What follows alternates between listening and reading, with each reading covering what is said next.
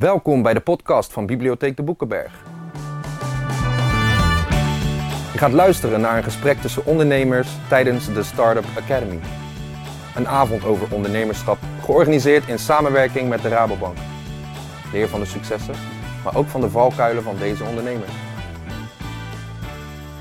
Veel luisterplezier. Nou ja, ik denk dat we allereerst eventjes uh, beginnen met een voorstelronde. Mochten jullie tussendoor vragen hebben, dan uh, uh, kan je ze stellen. Je kan het ook bewaren voor aan het einde. Um, nou, allereerst Shirley, Shirley Clark, leuk dat je er bent. kan je eventjes vertellen wat je precies doet? Ja, tuurlijk. Um, ik heb mijn eigen swimwear label, bikinis en badpakken. Um, vorig jaar gestart. Um, eerste collectie uitgebracht, dit jaar de tweede, dus ik ben nog redelijk uh, startend ook. Mm -hmm. uh, altijd wel de passie gehad om iets te gaan ondernemen, alleen wist ik gewoon nog niet zo goed wat.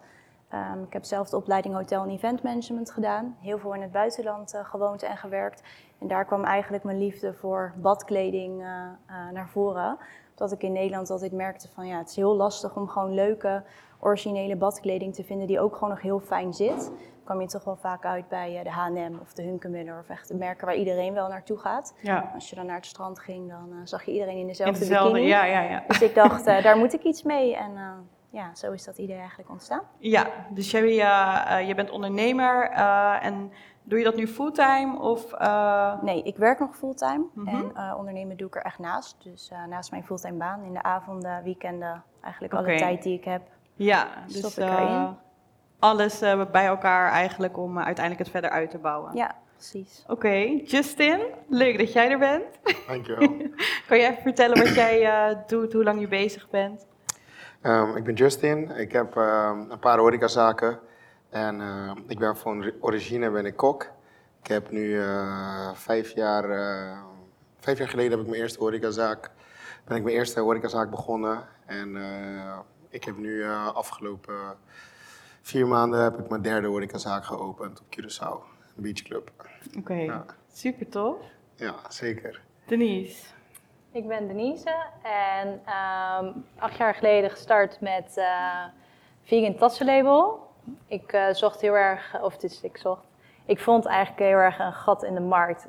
Um, voor betalen, betaalbare uh, ja, vegan tassen kon ik nergens vinden.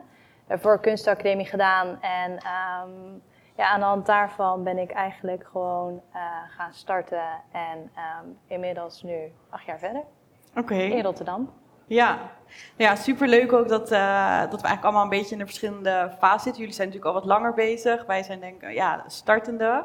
Um, nou, bij ondernemen komt heel veel kijken. En uh, ja, wat ik zelf zie is bijvoorbeeld op Instagram, social media, zie je dat best wel een beetje een soort trend aan het worden is. Iedereen heeft het over financieel onafhankelijk zijn, uh, ja, je eigen bedrijf hebben. Um, maar juist datgene wat er allemaal bij komt kijken, uh, dat onderschatten mensen vaak. Dus nou ja, dat, uh, dat vind ik ook super tof vandaag om van jullie te horen hoe jullie daar dus mee omgaan. Dat ga ik doen aan de hand van een aantal stellingen. Uh, en dan uh, ben ik benieuwd hoe jullie, uh, hoe jullie daar naar kijken. Allereerst is, als je start met ondernemen, dan moet je startkapitaal hebben. Hoe is dat bij jou gegaan, Justin? Um, nou ja, ik ben wel ooit begonnen met ondernemen zonder een startkapitaal. Um, ik deed nou ja, ik kom uit Curaçao, geboren en getogen op Curaçao. En uh, toen ik hier kwam studeren, wist ik vaak dat er nou, Italiaanse feestjes waren. Dus ik ging daar vaak gewoon met mijn broodjes, toba en dat soort dingetjes staan. En ja, daar was natuurlijk geen startkapitaal voor nodig. Mm -hmm. Maar um, dat heeft eigenlijk wel uh, voor gezorgd dat ik dat ondernemerschap een beetje meer begon te begrijpen. Um, waardoor ik het eigenlijk had uitgebouwd. Maar ja, de dag dat ik mijn horecazaak moest openen, ja. had ik wel een startkapitaal nodig. Ja. ja. En toen? Nou, ik heb, um, eigenlijk had ik, uh, voordat ik mijn horecazaak had, had ik een catering, uh, cateringbedrijf. En dat heb ik eigenlijk uh, langzaam opgebouwd. En toen had ik mijn kapitaal bij elkaar. En samen met nog een investeerder heb ik eigenlijk mijn eerste zaken opgestart. Ja. ja. Oké, dus eigenlijk gedeeltelijk heb je het eerst zelf verdiend. Dus eerst heel hard gewerkt. Ja, eigenlijk zelf verdiend, ja. En dan, ja. en dan daarna nog een beetje erbij. En zo ben je echt zo ben ik eigenlijk begonnen. verder gegaan. Ja. zeker. En bij jou, Denise? Ja, bij mij is het wel iets anders gegaan, omdat ik echt gelijk van kunstacademie ja, binnen een jaar gewoon gelijk wilde starten met een nieuw concept. En ehm, ja, in, omdat ik echt met goederen werk, ehm, ja, moest ik wel geld gelijk hebben om ja, daadwerkelijk een collectie in Nederland te hebben om te kunnen verkopen.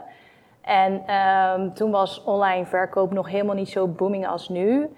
Als ik eh, in deze periode nu zou starten, zou je kunnen werken met een, bijvoorbeeld een pre-order. En dan kan je natuurlijk eerst je geld um, ja, binnenkrijgen en daarmee later dan gaan produceren. En uh, ja, in mijn tijd was dat helaas nog niet zo heel erg. Dus ik moest echt beginnen met winkelverkoop. Uh, nieuwe winkels vinden en daar eerst verkopen en daarna pas online. Want online kwam later pas echt op gang. Ja. Dus uh, ja, ik heb uh, met de investeerder ben ik gelijk gestart om ja, met startkapitaal om, om daadwerkelijk een goede start te kunnen maken. Ja. ja. En bij jou? Um, ja, ik had natuurlijk ook wel het soort kapitaal nodig om überhaupt een badpakken en bikinis te kunnen laten maken. Mm -hmm. Alleen had ik mijn huis verkocht en heb ik een deel van de overwaarde kunnen gebruiken ja. om uh, ja, mijn onderneming te je gaan hebt daarin geïnvesteerd. Ja. Want je kan natuurlijk ook, uh, nou ja, startkapitaal, je kan ook naar banken gaan, daar een plan indienen. Dat hebben jullie niet gedaan. Is daar een bepaalde reden voor? Dat je naar een investeerder bent gaan zoeken in plaats van dat je naar een bank bent gegaan? Um, ja, bij mij was het zeg maar intern uh, te regelen. Ik kom heel erg uit een handelsfamilie. Dus um, ja, daarbinnen was er een, uh, kon ik een budget vrijmaken. ook omdat ik best wel snel wilde starten en eigenlijk niet allemaal procedures door wilde gaan. Ja. En ook niet zo goed wist hoe dat moest. Mhm. -hmm. ja, is het bij mij op die manier gegaan. En ook omdat, um, ja, ik kwam echt van kunstacademie. Dus ik, ja, ik heb 1,5 jaar stage gelopen bij een commercieel bedrijf. Dus ik wist net een beetje hoe het ging met facturen en creditnota's. Dus mijn ja, fiscale achtergrond of financiële achtergrond, die uh, heb ik eigenlijk daarna pas heel erg ontwikkeld. Ja. Dus uh, bij mij was het ja, een beetje omgekeerd. En heb jij een specifieke reden gehad dat je niet naar een bank bent gegaan? Of ook um, gewoon om alle romslomp, zeg maar, die daaromheen... Uh... Nou ja, ik, uh, het was eigenlijk bij mij zo gegaan dat um, de persoon die uh, dit project samen met mij wilde doen, hij had mij eigenlijk benaderd. Oké. Okay. Van, um, yo, ik wil heel graag een horecazaak, wil jij nog wat doen? En toen uh, zei ik van, nou ja, wat ik nu doe gaat het ook gewoon prima. Maar Ja. het lijkt me wel leuk om een nieuwe uitdaging aan te gaan. Mhm. En zodoende hebben we eigenlijk koppen bij elkaar gezet en hebben we het eigenlijk zelf kunnen realiseren. Ja, En um, ja, tot de dag van vandaag uh, werkt dat goed. werkt het goed, ja. En uh, nou ja, in het begin, als je start, dan kan je natuurlijk nog niet rondkomen, uh, meestal. Ja, weet je, jij zegt het ook, je bent nu nog gewoon fulltime aan het werk en daarnaast ben je je eigen bedrijf aan het bouwen. Um, ja, hoe ga je daarmee om? Want het, het, levert natuurlijk ook best wel stress op, want je bent eigenlijk gewoon altijd bezig om te kijken van oké, okay, werken en dan je eigen dingen ernaast. Uh, hoe was dat bijvoorbeeld voor jou in het begin? Nou ja, kijk, um, ik denk dat uh, nou, bijvoorbeeld een restaurant hebben, daar komt gewoon heel veel kosten bij. Um, onvoorziene kosten. Nou, dan moet je nagaan, uh, ja, je moet je huur betalen. Um, elektra. personeel gaat Ja. altijd als eerste, want anders Ja. lopen ze weg. Kan je ook geen geld verdienen. dan komen leveranciers. Nou, leveranciers hebben meestal tussen de 30 en de 60 dagen betaaltermijn. Dus daar kan je een klein beetje uh, mee spelen. En uiteindelijk kom je, kom je zelf als laatste. En vaak is het een beetje wat er over is. Dan probeer je eigenlijk gewoon je vaste lasten uh, mee te kunnen betalen. Mhm. En um, hopen dat het ooit anders, uh, hopen dat het ooit anders wordt. Ja. Het zo zeggen. Nou ja, en um, het was, um, nou ja, ik, horeca is gewoon keihard werken. Mhm. En uh, ik heb gewoon heel lang zeven dagen gewerkt. Omdat het natuurlijk ook mijn eigen baby was. En ik wilde bepaalde dingen hebben zoals, uh, zoals het nu is. Mhm. En daar kost gewoon heel veel tijd en energie in. Ja. En ik denk dat als je dat op de juiste manier doet en de juiste tijd en de juiste mindset bij hebt, dat je dat wel kan bereiken dat je nou, financiële. Ja, maar als je dan kijkt naar het begin, want je zegt eh, hopen dat het beter wordt, maar met hopen, daar verdien je niet zoveel geld mee, zeg maar. Dus eh, hoe heb je dat dan opgelost op dat moment dat je dacht van, oké, ik, ik kom zelf als laatste, ik hou niet zoveel over. Eh, Ga je dan weer andere manieren bedenken om dan toch voor jezelf uh, kosten te... Nou, wat ik heb gedaan is, uh, in het begin van, uh, van mijn restaurant gingen we, waren we vijf dagen open. En toen um, ging ik om vijf uur, oh, zes uur begonnen met diner. En deed ik geen lunch. En toen ging ik eigenlijk in de ochtenduren ging ik ZZP'en, freelancen. om eh, wel gewoon rond te kunnen komen. En op een gegeven moment ging ik goed nadenken. Toen dacht ik van ja, maar wacht even. Op het moment dat ik al die energie op dit moment in wat anders stop, om geld te kunnen verdienen, hoezo ga ik dat niet in mijn bedrijf stoppen? Door misschien eh, de lunch open te gaan. Ja. Door misschien zeven dagen open te gaan. Door ehm, eigenlijk eh, op de vierkante meters die ik heb, meer omzet te kunnen creëren. En nou, toen heb ik gezegd van weet je, ik ga gewoon stoppen met dat ZZP'en. Omdat het, weet je, je kan hier niet focussen op één ding. Ja. En toen heb ik die keuze gemaakt. En eh, ik denk dat dat wel een van de beste keuzes zijn die ik ooit heb gemaakt. Ja. Oké. Zeker. Eh, de volgende stelling. Als je geen kennis hebt, dan mislukt je onderneming. Wat denk jij, Shirley? Nou ja, ik had zelf ook niet alle kennis in huis om een onderneming te starten. En ja, je moet ergens beginnen. Uh, hij je informatie ergens vandaan halen. Tegenwoordig kan je bij de Kamer van Koophandel ook allemaal uh, sessies doen waar je informatie krijgt. Bij de Belastingdienst, uh, met andere ondernemers. Hè. Van elkaar kan je leren. Je kan natuurlijk cursus doen. Ja. Ehm, maar ja, gaandeweg leer je ook en maak je fouten. En dan denk je achteraf, oh ja, dat had ik misschien anders aan moeten pakken. Mhm. Maar je kan niet alles al van tevoren weten. Nee, maar als je nu dan terugkijkt, waar had je dan misschien zelf de kennis vandaan kunnen halen, zodat je misschien andere fouten niet had gemaakt? Of, uh, waar ja, misschien toch wat meer um, kunnen sparren met mensen die wat langer in het vak zitten. Van, hè, waar kan je wel risico's nemen en waar niet? Of waar moet je op letten waar je, als je echt gaat starten? Ja. Helemaal als je gaat inkopen en dingen gaat laten produceren, komt best wel wat bij kijken. Dus uh, ja, dat Ja. is dan wel fijn geweest. Zijn er ook bepaalde boeken of iets die je gelezen hebt over ondernemen of over, nou ja, misschien Ja, meer vak online waar op je internet heb ik wel echt vakbladen en zo gelezen. Ja. Ja. En jij, Denise? Ehm, ja, ik, wat ik net zei, ik kwam van kunstacademie, dus je hebt zeg maar nul business eh, achtergrond. Nu kwam ik toevallig wel uit een commerciële familie, waar je van jongs af aan altijd aan de keukentafel wel veel verhalen hoort, hoe bepaalde dingen gaan. Dus ja, onbewust ontwikkel je toch wel een beetje ehm, kennis van zaken. Ehm, wat ik zelf wel heel erg heb gehad in het begin, is dat ik wel moeite had met bepaalde dingen, waardoor ik ehm, echt op zoek ben gegaan naar een structuurcoach. Eh, ook een marketingcoach heb ik een tijdje bij gelopen. En ehm, ja, dus voornamelijk omdat ik merkte van, ja, ik wil, dat is gewoon zo'n belangrijk deel voor het bedrijf. Ehm, maar ja, met mijn eigen kennis duurt het veel te lang voordat ik daar ben. Weet je wel. Ik, ja, ik, had eigenlijk zo weinig werkervaring, een halfjaartje stage. En, ehm, en haar kwam ik weer via via tegen. In Rotterdam heb je ook weer zo'n soort netwerkje. Nou, in de periode dat ik startte, startten er nog wat meer ondernemers. En die hadden wel bij andere functies eh, gewerkt. Bij andere, andere functies gehad, bij andere bedrijven gewerkt. En eh, ja, aan de hand daarvan ja, kwam ik bij die structuurcoach en bij die marketingcoach. En dat eh, heeft mij heel erg geholpen. Dus ik heb altijd wel dat je denkt, ja, weet je, je kan jezelf superveel leren. Met je boerenverstand kom je gewoon heel ver. Mhm. En zeker als je iets heel graag wilt, dan ga je gewoon, weet je, ga je Google helemaal af. Eh, je gaat wel weer boeken zoeken of eh, podcasts luisteren of dat soort dingetjes. Maar ehm, ja, bepaalde dingen waar ik echt niet goed in was, ging ik echt naar een, een coach toe om eh, daar mezelf in te ontwikkelen. Ja, en dan ook natuurlijk je eigen case voor te leggen Ja. en dan daar Ja. over, te, Ja, over te sparren. Want, ehm, nou ja, jij zei net al van misschien met andere ondernemers praten. Nou, ik ben zelf ook ondernemer en in het begin had ik inderdaad echt zoiets van, ik ga met iedereen praten. Eh, want weet je, wie weet leidt het ergens toe en misschien kan ik ervan leren. En ik stond zeg maar heel erg open, maar ik Ja. merkte bij mezelf dat ik op een gegeven moment word je ook gek van al die meningen. Ik, Ja. ik kon het op een gegeven moment niet meer filteren, want iedereen heeft natuurlijk ook een mening over hoe het zou moeten. En, en hoe, hoe doe jij dat, Justin? Want jij ziet en spreekt ook vaak eh, veel mensen. Dus hoe ga jij voor jezelf dat filteren? Nou, dat is eigenlijk een goede vraag. Ehm, nou ja, je kijkt gewoon een beetje wat bij je past. Weet je, ehm, ehm, ik kijk gewoon van, oké, kijk, iedereen heeft een... eh, ik denk dat elke ondernemer zijn eigen manier heeft om te ondernemen. En ehm, nou, in, eh, ik denk dat ik nu acht jaar onderneem of zo. En ik heb best wel veel eh, mooie dingen meegemaakt en ook minder mooie dingen waarvan ik heb geleerd. Of dat je denkt van ja, ik kon het misschien beter zo aanpakken. En ehm, ja, dus wat eigenlijk kijk ik gewoon een beetje wat bij me past. En vooral met, ehm, nou ja, ik heb, ehm, even kijken, nou, ik denk vorig jaar een hele mooie deal kunnen sluiten. Maar ja, met dat, dat, die deal die ik heb gesloten, daar zit je met eh, hele grote jongens aan tafel. En dan, ga ik wel even bellen, vragen zoeken. Of ja, ik heb een financieel adviseur die adviseert mij eh, met dit soort deals. Ehm, om de juiste keuzes te maken. En dan li- dan ligt het eigenlijk nog aan mij van ga ik dit doen of niet. Maar ja, Ja. vaak luister ik wel omdat ehm, ze zijn er voor een reden en ze helpen mij ook eh, om het het beste met me voor te hebben. Ja.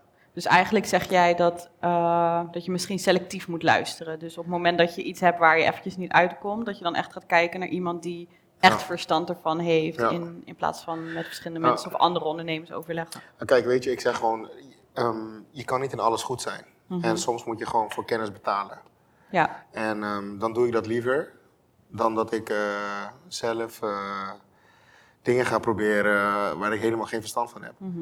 En eh, dat kost je alleen maar meer tijd. Ja. Dus ehm, ah, met bepaalde kennis wil ik dat liever kopen. Net als wat zij zegt, bijvoorbeeld de marketing. Ik, ik ben daar niet goed in. Ik heb er geen verstand van, ik heb er geen tijd voor. Ik wil er geen tijd voor hebben. Ehm, dan zoek ik gewoon een partij die daar wel gewoon heel goed in is. En dan kost het me misschien eh 1000 euro per maand. Mhm.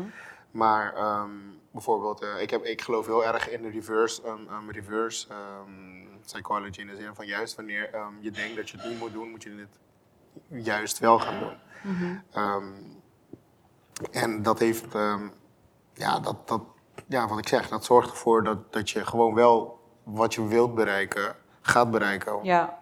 Ja, Dat je ook wat scherper bent waarschijnlijk. ja tuurlijk, je omdat ik daar geen tijd heb. Juist, ik, ik heb daar geen tijd voor en ik heb Ja. Mhm. er ook gewoon geen kennis van. Ehm, ik heb er geen brood van gegeten, dus dan wil ik liever dat er een expert daar ehm, naar Ja. kijkt. Zodat het ehm, nou, binnen zes maanden, binnen twee maanden gebeurt. Maar als je, we hebben het net natuurlijk gehad over, eh, weet je, als je begint heb je, heb je weinig geld.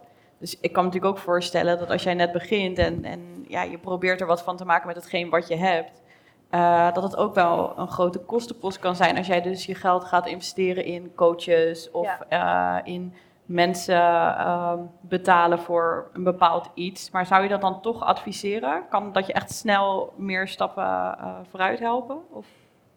Ja, ik denk als je echt heel duidelijk weet wat je wilt. En je zit, ik was zelf niet vanaf het begin gelijk met coachen starten. Ik had het in het tweede, derde jaar. Ben ik daar Mhm. een beetje, omdat ik echt merkte van ik struggle hiermee. Ik kom er niet verder mee. Want als je net begint, eh, weet je natuurlijk niet van of, of je ergens heel goed in bent of niet. Want ja, je gaat dan ontwikkelen tijdens, tijdens je, ja, je opstart.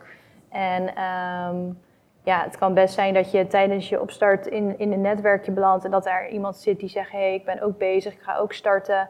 Eh, ik wil jou wel helpen, kan jij mij dan helpen met dat? Dus Oh, ik kan ja. me ook voorstellen, weet je wel, dat, dat heb ik ook best wel veel gehad, dat je elkaar weer help, hielp voor eh, promotie op Ja. Instagram of. Ja, jullie hebben ook ehm, wel samen een fotoshoot gedaan. ja, toch? Met je, met je bikinis precies. Ja, dan leen je weer producten Ja. uit. Dus op die manier, je kan denk ik wel heel veel mooie manieren vinden om te groeien. Mhm. Maar ja, als je denk op een bepaald moment staat dat je denkt, nou, hier kom ik echt mezelf in tekort, ik- hier loop ik in vast. Dat sowieso, al is het maar een intake met een professional, kan het vaak wel helpen. En weet je wel, eh, als een coach niet in je budget past, dan is een boek ook wel iets wat je heel veel verder kan helpen. Ja. Iets wat je niet kent, dat kan je altijd leren. Ja, zeker. Dus, en bij eh, de bibliotheek kan je hem altijd lenen. Dus Ja, nog, nog nog beter. reclame, Ja. reclame. Oké, Eh, volgende stelling. Als ondernemer ben je altijd aan het werk. Oeh, moet ik, kan ik niet ontkennen. True. Denise? Ja, ja, ja. Ik probeer steeds meer eh, een betere balans. Om ook, eh, ja, ik heb best wel een groot deel is creativiteit eh, in het bedrijf. En ehm, ik merk wel als ik gewoon altijd maar doorga, dat dat Minder dan wordt. op een. Zeg je? Dat je creativiteit minder wordt. Ja, precies. dat heb ik ook. Dus dat Ja, moet dat echt tijd ik soms echt blokken. En liefst eigenlijk dat je zegt, ik ga een week ergens anders zitten. Mhm. Eh, om, omdat er komt altijd wel weer dingen tussendoor. En eh, je hebt altijd wel weer ideeën die in één keer oppoppen. Ja. En dat blijft maar doorgaan, dat blijft maar doorgaan. En ik moet zeggen, weet je, als, al ben ik op een citytrip, dan heb ik altijd wel weer dingen dat ik op, dat ik op plekken kom. Oh, is het een mooie hotspot, een mooi restaurant, dat ik denk... Oh ja, deze kleuren of deze structuren of dit vind ik... Ja. Of die lifestyle van mensen. Hier lopen ze heel erg, ehm, weet ik veel, eh, heel winters erbij. Of juist super eh, casual. En dat ik denk, oh, dat vind ik ook alweer leuk. Voor die kan ik voor die vrouw ook weer een tas ontwikkelen. Dus ik heb altijd wel dat dat doorgaat. Dat vind ik niet vervelend.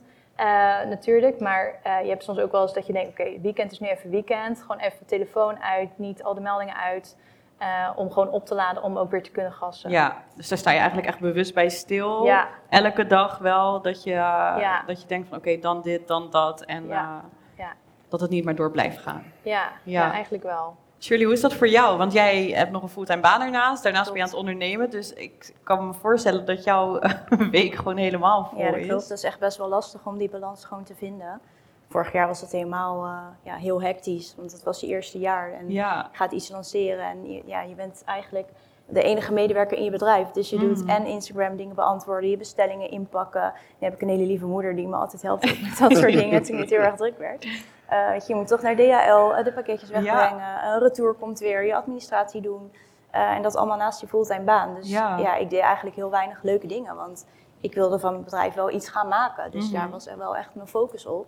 maar hoe En zorg jij er dan op dagelijkse basis voor dat je toch ehm, nou ja, ergens een momentje vindt? Heb je daar een bepaalde routine in? Nou ja, Of- dat is nu sinds dit jaar dat ik me daar wel echt bewuster mee bezig hou. Van, ja, ik moet ook echt momenten voor mezelf inplannen, dat ik niet alleen maar aan het werk ben. Mhm. Eh, dus zoals salsa, bachata, dans vind ik heel erg leuk. Dus dat ga ik wel weer oppakken om weer dansles te doen. Eh, sporten, toch met vriendinnen even een avondje wat leuks doen. Of met Ja. mijn moeder ergens lunchen, weekendje weg. Mhm. Maar dat moet je wel echt inplannen. Want Ja. anders, wat Denise ook zegt, moet je echt die telefoon uitdoen, niet de e-mail kijken. En Klopt, ja. anders blijft het gewoon door. Ja, en inderdaad, die, die creativiteit die blijft altijd maar doorstromen, inderdaad. En dat Ja. onbewust ga je het dan toch weer koppelen aan allerlei dingen. Want Justin, jij hebt meerdere restaurants. Dus dat betekent ook dat je meerdere zaken lopen ook nog eens door je hoofd. Daarnaast ben je misschien altijd bezig met vooruitdenken. Hoe is dat dan voor jou? Hoe zorg jij dat je die balans behoudt? Mm, nou, in het, in het begin deed ik eh, bijna alles alleen. Dus ik was heel erg, erg hands-on. En ehm, toen probeerde ik een tweede telefoon eh, erbij te hebben. Dat ik eentje uit kon doen. En nou, dat werkt helemaal niet. Dus, Dat is geen tip. Dus, nee, geen tip. Ehm, en toen wat ik eigenlijk ben gaan doen, is de mensen die ik om me heen heb eigenlijk op de juiste plek te gaan zetten. En zodat ik ehm, één communicatiepunt heb. En ehm, nu dat ik gewoon verder ben, heb ik gewoon ook iemand die eigenlijk gewoon heel veel dingen voor me regelt. Dus mijn afspraken inplan, zorgen dat ik op tijd ben, zorgen dat de dingen geregeld zijn. Ehm, waardoor ik juist meer tijd kan investeren in, eh, in mijn ondernemingen en de nieuwe zaken die komen. Ja, Ehm, wat, wat ik denk gewoon heel belangrijk is, is eh, weet, weet wie voor je werkt, weet waar hun krachten liggen en ehm, zorg dat hun op de juiste plek zijn binnen je onderneming, zodat je alles uit hun kan halen eigenlijk. Want Ja. vaak willen wij al- als ondernemer, ehm, wij willen dat hun doen wat wij zeggen ja, of wat wij denken wat ze moeten doen. Maar we moeten juist kijken naar wat, waar hun heel goed in zijn en dat ehm, boven halen. Zodat Ja. jij eigenlijk rust voor jezelf creëert. Want anders, ehm, omdat je dan ook dat vertrouwen hebt, waarschijnlijk. Ja, ja, en- want anders, dan anders kan je niet loslaten. nee. Ja. Oké.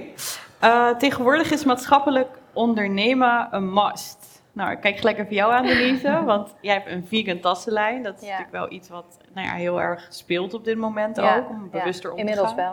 wel. Ja, inmiddels wel, ja. Ja. Vind je dat een must? Ehm, ja, ik ben niet zo van regeltjes en hokjes en vakjes. Ik vind iedereen is eh, vrij en blij om te staan waar hij gaat. En ieder concept heeft altijd wel weer iets bijzonders. Mhm. Ehm, bij mij persoonlijk is het heel erg vanuit een, een passie en een soort missie gecombineerd eh, geboren concept. En eh, daarmee ja, is het voor mij wel een heel belangrijk iets. eh, een heel belangrijk onderdeel van het merk. Ik ben begonnen met juist niet van de daken te schreeuwen en juist heel erg alleen op het hangtag, eh, het label aan de tas te zeggen van hé, hey, het is vegan. Ehm, maar juist mijn doel was om mensen te inspireren die ook niet vegan zijn of helemaal totaal niet ermee bezig zijn. Dat ze tegen zo'n tas aanlopen en denken van ja, dit vind ik gewoon echt een mooi design. Want ja, design, dat is eigenlijk iets waar ze op kunnen vallen. Het vegan aspect of eh, Dutch design, dat zijn eigenlijk de drie dingen waar ik een beetje doelgroepen nu inmiddels eh, op heb. En ehm, ja, eigenlijk dat bij elkaar heeft voor mij gezorgd dat ik juist niet heel erg zo mee daarmee naar, boven, naar voren kwam. Eh, ook omdat acht jaar geleden de tijd gewoon heel anders was. Ehm, toen werd er eerder gezegd van waarom doe je niet gewoon leer, weet je wel, ja, doe niet zo moeilijk of dat verkoopt toch veel beter. En toen had ik juist, doordat ze dat tegen mij zeiden van, ja, denk ik, oh, dit bewustzijn is er toen nog totaal niet. Dus dat gaf mij meer de drive om nog meer, ehm, ja, nog toffere designs te maken. Dat mensen dachten, ik moet dit gewoon kopen, want dit is gewoon leuk en Mhm. mooi. Ehm, en dat het vegan aspect komt er gewoon bij. Ja, dus En eigenlijk een beetje meer- een goede balans daartussen creëren. Voor mij was het meer marketingwijs dat, dat ik daar een fijn gevoel bij had. Mhm. Eh, en dat is voornamelijk omdat ik ook die andere doelgroep wilde inspireren. Eh, of het tegenwoordig heel belangrijk is, ik vind wel dat we nu steeds veel meer weten over eh, uitstoot, over, ehm, ja, weet je, je hebt in, in, in kranten en op tv, je, je krijgt zoveel informatie dat ik, weet je, als je je steentje kan bijdragen, ja, dan vind ik wel als je de, die kennis hebt en je kan het doen en je hebt de keuze, dan zou ik daar zeker voor gaan. Ja. Want dat geeft je gewoon een fijner gevoel om te ondernemen, Mm. om, om iets, ja, een steentje bij te dragen. Ja. Ja, nou ja, zelf ben ik ook natuurlijk ondernemer. En Ja. voor bij mij, ik heb ook echt een hele intrinsieke motivatie. Ik eh, ben onder andere bezig in de muziekscene. Eh waar ik zie dat heel veel dingen oneerlijk gaan. En Mhm. voor mij is eerlijkheid en oprechtheid altijd een heel erg belangrijk iets. Dus ik Ja. probeer dat eh, erin te brengen. Dat is eh, intrinsieke motivatie. En voor mij werkt dat. Heb jij dat ook, Justin? Dat jij vanuit een intrinsieke motivatie bent begonnen? Ik ben ondernemer. Ja. Of dacht je gewoon, ik ga geld maken en ik zie het wel. Hoe is dat voor jou? Altijd leuk. Ja? Nee, ehm, eigenlijk, eh, ik wilde, ehm, nou, ik was net Denise aan het uitleggen. Ik eh, heb de hotelschool gedaan en toen wilde ik uit de horeca. Ik wilde gewoon niks meer te maken, mee te maken hebben met de horeca. Ik kom uit de horeca gezin natuurlijk. En ehm, eigenlijk heeft passie gezorgd dat ik nou, ben geworden wie ik nu ben. Mhm. Ik, vond, eh, ik heb een Masterchef meegedaan. En toen een semifinale ehm, ben ik eruit gegaan en toen zat ik thuis en toen dacht ik, ja, wat doe je nou? Weet je, ik ben economie gaan studeren, wel afgerond, maar het was niet mijn passie. Dus eigenlijk ben ik gewoon, mijn hobby is mijn werk geworden en dat heeft uiteindelijk gezorgd dat ik eh, ja, nu drie horecazaken verder ben. Ja. Ja. En is een maatschappelijk belang voor jou interessant in je bedrijf? Ja, zeker. Ik probeer ook wel echt te kijken van waar kan ik met mijn badkledinglabel daar een steentje aan bijdragen. We hebben bijvoorbeeld hygiëne-labels die allemaal biologisch afbreekbaar zijn. eh, de zakjes waarin we vanuit de fabrikant de bikinis en badpakken aangeleverd krijgen. Eh, je hebt natuurlijk ook heel veel nu gerecyclede eh, plastic en waar Mhm. badpakken en bikinis van gemaakt worden. Een aantal badpakken heb ik daar al wel van, die Ja. stof, maar nog niet alles. Dus dat zou ik wel graag willen uitbreiden. Ja, Uh, maar daardoor maakt het natuurlijk je verkoopprijs ook meteen een stuk duurder. En daar moet de klant ook wel voor willen betalen. Dat Ja. is wat ik nu merk. dat is Het ook een afweging die je moet doen. Ja. Ja. ja.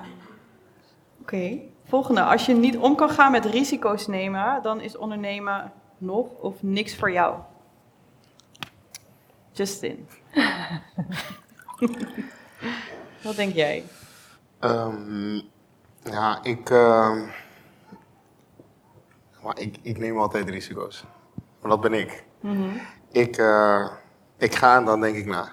Dat ben ik. Ik, eh, ik denk dat je wel gewoon risico's moet nemen om te kunnen ondernemen. Want op het moment dat je een keuze maakt ehm, om iets voor jezelf te gaan doen, dan gaat het je uiteindelijk tijd ehm, ja, en geld kosten. Het kan gewoon niet anders. Ehm, ja, sommige mensen die zijn bijvoorbeeld eh, heel goed in wat ze doen. Dus ze kunnen bijvoorbeeld diensten leveren. Nou, ik zeg maar wat, een, eh, misschien een arts, een psycholoog. Of, eh, nou ja, verschillende natuurlijk vakken.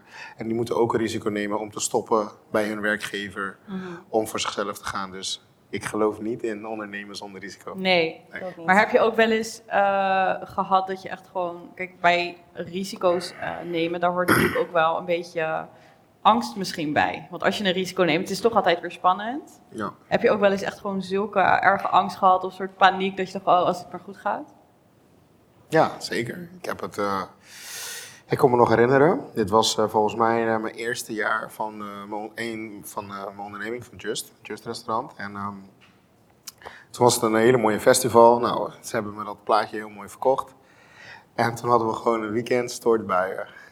Oh, nou. Dus ik denk dat ik misschien 50 maaltijden over het hele weekend heb verkocht. Ik, kon, ik had al mijn voorraad. Toen dacht ik, oké, ik heb hier 7 à 10k aan spullen staan. Ik heb ingekocht. Ehm, en waar moet ik je mee? Nou, bepaalde dingen, nou, ik, ik ben gewoon een hosselaar ook, dus eh, ik, eh, ik heb bepaalde dingen kon ik verkopen, maar bepaalde dingen kon ik gewoon niet verkopen, moest ik gewoon weggooien. En, ehm, maar dat heeft me ook weer dat stukje gebracht van, oké, ehm, nou, dit doe ik echt nooit meer. Ja, Dit ga ik echt nooit meer doen. Nee. Ik ga het altijd anders doen. En nu zou ik zeggen van, eh, nou ja, geef mij maar 5k en dan kom ik wel. En dan geef ik voor 5k spullen weg. Maar dan heb ik in ieder geval mijn geld verdiend. ja, bij wijze van. Ja, dus je gaat eigenlijk Ja. als je dan iets mee hebt gemaakt, dan ga je nadenken van oké, hoe kan ik dit voorkomen? En dan Juist. ga je andere regels voor jezelf. Ja. Ja, want anders, ja, anders gaat het niet werken. ja. Ja. Ja, eh, corona heeft natuurlijk ook voor heel veel eh, ellende gezorgd, waar, waarop je ook opeens anders moest gaan denken, schakelen.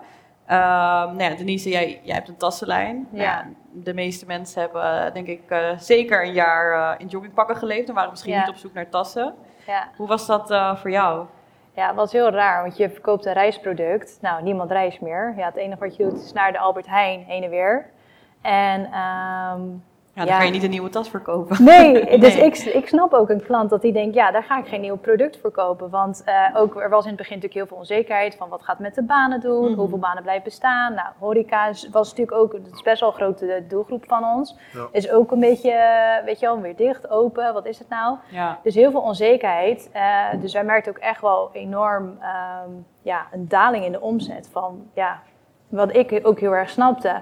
En ehm, ik had juist begin van dat jaar ingezet op... Hey, we gaan nu een team bouwen. Want we zijn nu zeg maar zo lang bezig. We willen gaan doorontwikkelen. Dus ik heb in die tijd eigenlijk heel mooi eh, ja, van eenmanszaak echt naar een eh, soort ja, teambedrijf eh, alle systemen kunnen herinrichten. Tegelijkertijd ehm, heel erg gaan focussen op ehm, ja, die doelgroep groter maken. Want die doelgroep die zit wel heel de dag gewoon lekker op Netflix en Instagram. En dus ja, die, die kan je alsnog bereiken en die gewoon fan maken. Dus we zijn heel erg daarop gaan focussen om die doelgroep op te schalen. Ja. En ja, wanneer het echt weer kon gaan draaien, dat iedereen mensen weer eh, naar een festival konden of naar een horecazaak of eh, desnoods bij elkaar weer over de vloer. Want dat mocht toen natuurlijk ook niet, Nee. dat je niet eens bij elkaar eh, op bezoek kon. En ehm, ja, en toen weer gaan gassen. En we hebben intussen ook echt allemaal hele leuke creatieve dingen verzonnen die als corona nooit was geweest, nooit hadden verzonnen. Mhm. Eh, en het leuke is, we hebben een webshop en daarmee eh, verkopen we over heel de wereld. En ehm, ja, weet je, een concept als een eh, online sample sale. Eerst was dat alleen als we dat deden. Hè. We hebben natuurlijk altijd producten die zijn niet helemaal, ehm, zijn niet helemaal erdoor gekomen om echt in productie te gaan. En die verkopen we altijd op van die sample sales. En die verkochten we eerst alleen in Nederland, dus echt lokaal in, in, of regionaal. Ja. En hier met dit concept eh, konden we eigenlijk over heel Europa, heel de wereld, eh, konden we de klanten benaderen. Dus dat zijn echt allemaal van die conceptjes die je dan ontwikkelt, die door corona... Dus je wordt er eigenlijk ook wel weer creatief Ja, van. Maar ik kan me ook voorstellen dat mentaal, dat je ook soms denkt van, waarom doe ik dit? Ja, Heb je ik dat ook het gehad? echt een pittig jaar. Echt een heel pittig jaar. Hoe ga je eh, daar dan mee om? Als je zo'n ehm, bui hebt van, oh, en nu?